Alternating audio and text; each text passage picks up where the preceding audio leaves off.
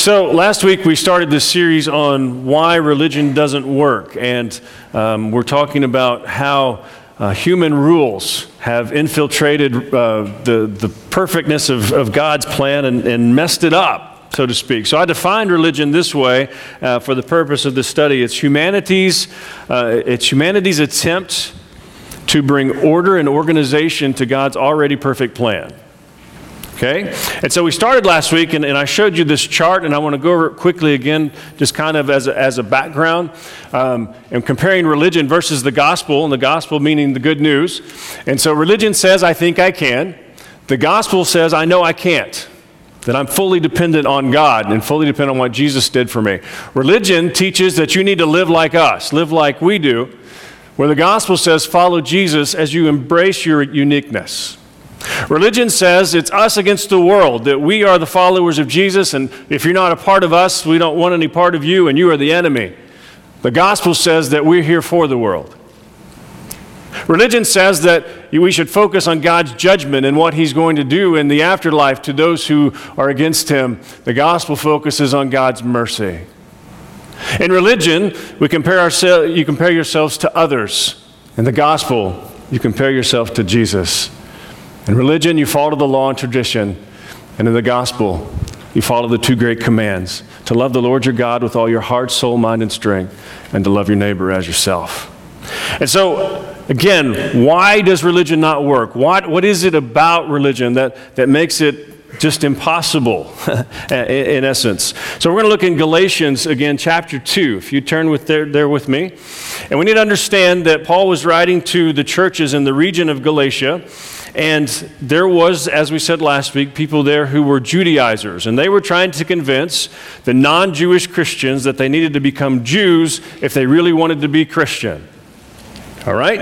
And so Paul was preaching the gospel instead. And so he was being accused of being a false teacher. And so part of this letter to the churches in Galatia was a defense of his ministry and who he was right? And so, Galatians chapter 2, verses 1 through 10, page 1168, if you're using the Pew Bible. Here's what Paul wrote. He said, Then after 14 years, I went up again to Jerusalem, this time with Barnabas. I took Titus along also.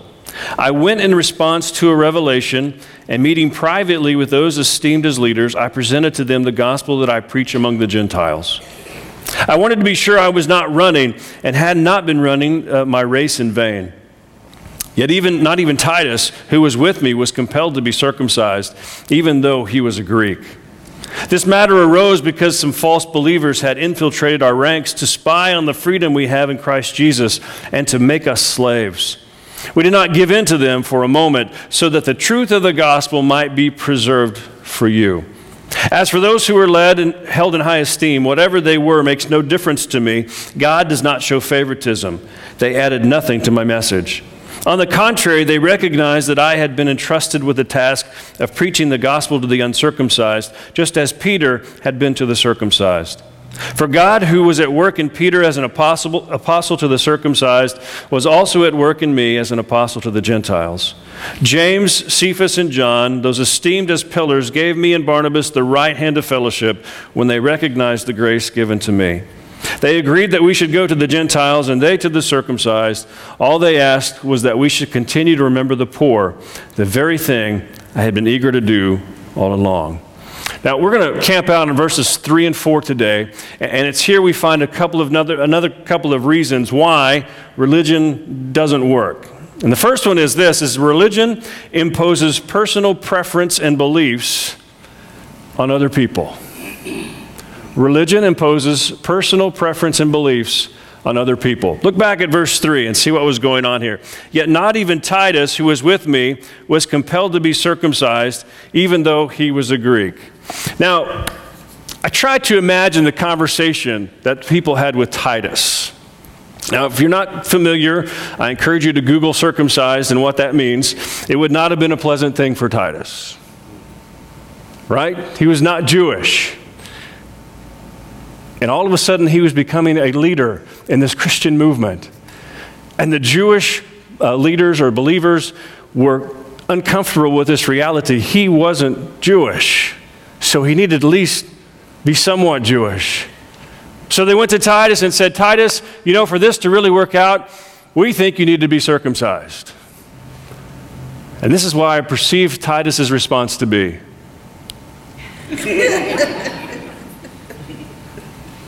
now, Titus, it, it would really be beneficial because it would open so many more doors for you.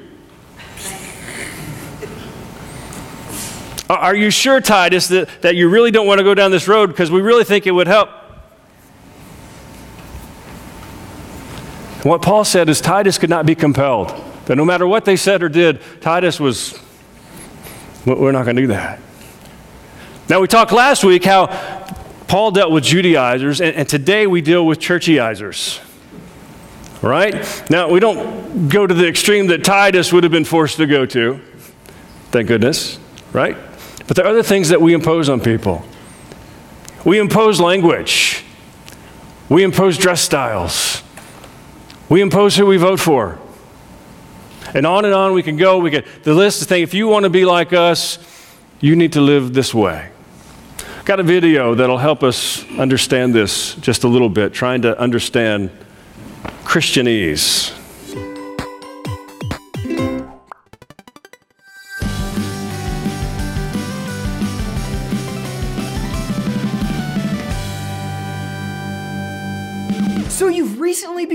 Christian. Great! Well, now you've got to clean up your language. And no, I'm not talking about all of those four letter words. Although you do need to do that too, or else you're going to no, I'm talking about Christianese. You need to learn how to speak it and fast. Talk that talk so people know that you walk that walk. Thankfully, Christian speak is just a rebranded version of things that you already say. In this video, I will provide you with the tools you need to sound like a sold out Christian. Oh, actually, that's a good place to start. You see, when you're a Christian, the term sold out basically means the exact opposite of what you're used to. Because you're used to it being a bad thing. Man, you know that band that we love? Yeah, they signed a major record deal and they sold out!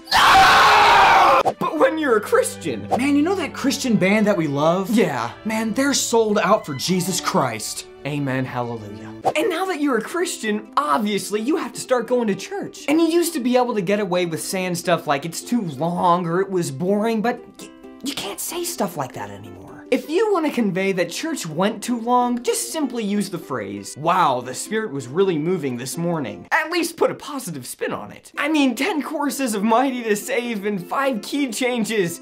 It was alright. Come to the front! Oh, and say bye-bye to those secular hangouts with your friends. Now you call it doing life. Selfie time! oh, I love getting to do life with my girls. and don't think that just because you're a Christian, you have to stop gossiping. Heckles, no. We just call them prayer requests. Hey guys, you might want to be praying for Rhonda. She's been talking about people behind their backs. Isn't that what you're doing right now? No. You're stupid. You might want to be praying for her too. She's been backsliding. Oh, and if some fellow believer asks you to do something and you don't want to do it, but you don't want to tell them that you don't want to do it, just tell them that you'll pray about it. And speaking of getting a no, we Christians have our own way of saying that you've been friend zoned. Renee, I just have to tell you that I really like you a lot. Oh, James, I think about you more as. No, no, no, don't say it. I think about you. No, please don't do this to me. Like a brother in Christ. It's okay, James. That girl was probably causing you to stumble. And here's five more. A more Christian way to say that you want to be kind to somebody is to say that you want to love on them. It's just a thing we say, don't read too much into it. The word anointed is equivalent to the word good, as in, he's really anointed on the guitar. Praying is equivalent to the word thinking, as in I'm praying about if I should go to McDonald's or not. It's between you and God equals I, I do not condone what you're doing. And the phrase I feel led means I think that this is what God wants me to do, but don't quote me on it because I'm not positive. The end. So there you go. Those should get you started. I mean, there's a lot more Christianese for you to learn, but believe me, you'll have many different seasons of life to learn them. And I know that it's going to be tough and some days you're gonna want to give up. But on those days, just remember, God is still on the throne. And that one means that you're having a really bad day but feel guilty complaining about it. All right, so just a little humor there to, to say, you know, sometimes we, we take this idea of following Jesus and we add rules to it. You know, and we say, you need to talk this way. Here are the phrases that are okay to say and the ones that are not okay to say. Here's the way you should dress and you shouldn't dress. Here, oh, tattoos, nope, can't have those, or whatever it is. And, and so we, we impose our regulations and our rules, and ironically, they're not God's regulations and rules. And that's exactly what the Judaizers were doing, and, and we need to be very careful that, that religion makes us try to conform people to who we are. But the gospel sets people free. Amen. There's a big difference. Religion says, be like me. The gospel says you're free. Big difference. Big difference. And so we, we have to be real careful with that, and we, we have to understand that it's okay if they're not like us. Now, now, I want to be careful, and I don't want you to hear me say what I'm not saying. Right? It's real easy to take this and connect dots in such a way where we say, oh, well, I can do anything I want to. Well, here's what I want to tell you. If you follow the two great commands, if you love the Lord your God with all your heart, soul, mind, and strength, you're not going to go down that road. Because the Holy Spirit won't let you. Right? And so uh, it's not a it's not creating a free for all, it's creating a reality where you don't have to be like me. And the truth is you don't want to be like me. You want to be who God made you to be. Right? Okay, so uh, religion creates conformity, whereas the gospel leads to uniqueness and relationship with God.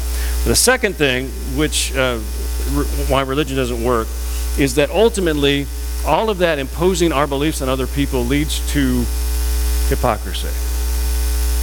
Right? Remember, we took the survey last week, and the number one thing that people hated about religion was hypocrisy. Well, look what Paul says in verse 4. He says, This matter arose about Titus because some false believers had infiltrated our ranks to spy on the freedom we have in Christ Jesus and to make us slaves. And so he uses the word false believers. All right? That word in the Greek really means pretenders or hypocrites. You see, what was going on is they were bringing these rules about being Jewish and said, all right, if you really want to follow Jesus, you need to be Jewish, but in the process, ignoring some of the teachings of Jesus to make that a reality. And so hypocrisy is the idea is that I know what I'm supposed to do, but I'm going to do something else. Or really, for churchyizers, the idea is, is I want to focus on this thing that's wrong with your life so that I don't have to deal with this thing that's wrong in mine. I'm going to focus on this bad part of you, and I'm going to say it so loudly that nobody will notice what I'm doing over here. So that's what religion does. Religion makes us compare ourselves to others and point out the problems with other people so that I don't feel bad about myself. It's hypocrisy. We look at others and find the faults in their lives so that we can feel like we're closer to God. And the truth is, we're running away from Him when we do that. I remember when I was a 24 year old pastor. I know that's hard to believe, it was ages to go. Um, I was a 24 year old pastor, and um, because I was a pastor and I'd been ordained and I had some seminary classes, my dad, who was a Baptist deacon, thought I knew everything. Ironically, he was wrong. In fact, I'm 50 now, I have a doctorate, and I've been doing this for almost 30 years, and I still don't know everything. In fact, I feel like I know less now than I did then. So my dad called, and anytime there was a problem in his church, he would call for my advice. And it was really kind of funny, but that's, that's the way that it worked because I knew all the answers. So he called me one day, and he was serving in his church on a deacon selection team. And so he called me and said, Doug, I need to ask you a question. And I said, okay. He said, We interviewed this guy last night to be a deacon, and he was perfect in every way to be a deacon. He sacrificially served people. Whenever he was needed to help, he was, he's there.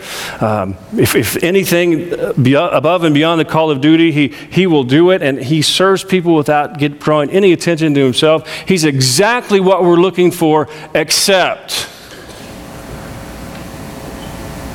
He drinks beer when he watches football.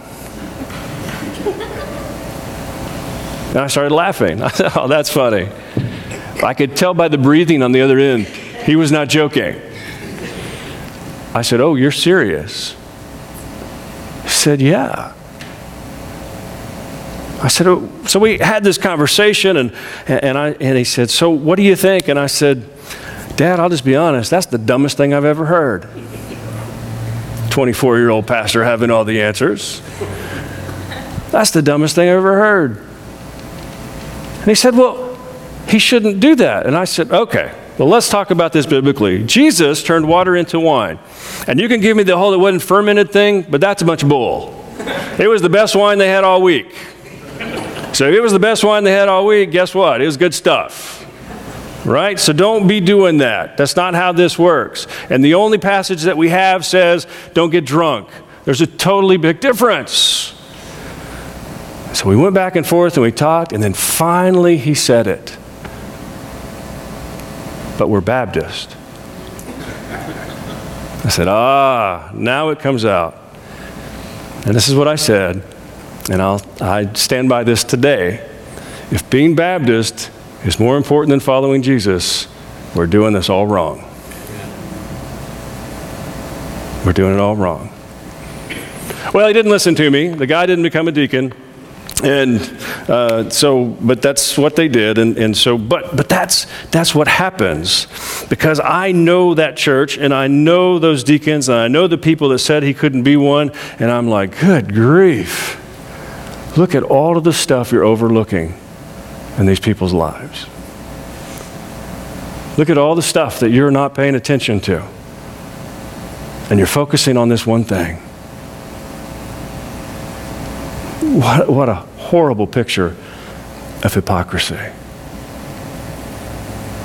See, and so when we decide to impose our beliefs on others, we, our lifestyle, etc., on other people, here's what happens: is we start focusing on how bad they are because we're better than them in our minds. But we do that at the expense of our own, own lives, our own realities. Jesus said it this way He said, why do, you, why do you deal with the splinter in your brother's eye when there's a log in your own?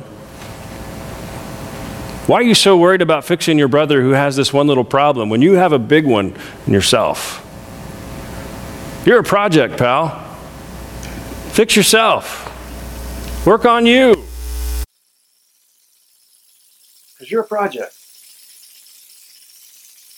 You see, religion makes us try to bring people into conformity and live life in such a way that we're comfortable with that. Dallas Willard said it beautifully. He said, Christianity is not a behavior modification system. It's not what it's designed to do. You see, I think Christianity is a fall in love with Jesus every day system. Every day. And that's our call. And that's what we're supposed to do. And so here's, here's what I know. Um, if I if I could sit down with the 24 year old me that was in that phone conversation, it would be a hilarious conversation. And there's so many things that I would love to tell that that 24 year old.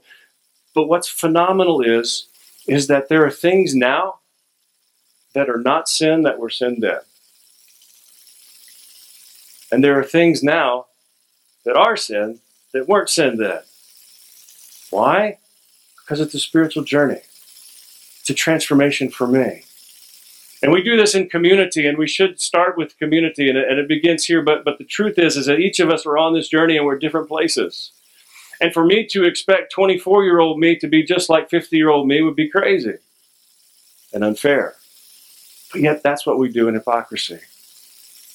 We expect you to be just like us and right where we are. Stop it. Stop it. You see, what we have to understand when you go outside the walls of the building, people are specifically looking for our hypocrisy. Now, we have to say up front, and if we're honest, every person in this room right now who can hear me and is listening to me is a hypocrite. Because I am too. Because by definition, not one of us gets it all right all the time. And anytime we mess up, we fall into hypocrisy. That's humanity. see, that's not what they're looking for. What they're looking for us is to say how bad that person is and ignore who we are. It's okay to have faults. But it's not okay to pretend like you don't have any while you're focusing on everybody else's. That's what religion does. Religion says, I've got it together better than you, so I'm better than you. The gospel says, Thank you, Jesus, for grace. Thank you for grace and for freedom. So I just want to encourage us that there are things that we do as denominations and as churches that are just incredibly important and good things. But when those things become the priority over King Jesus, those things become idols. There's only one who deserves our worship, and it's King Jesus. Let's pray.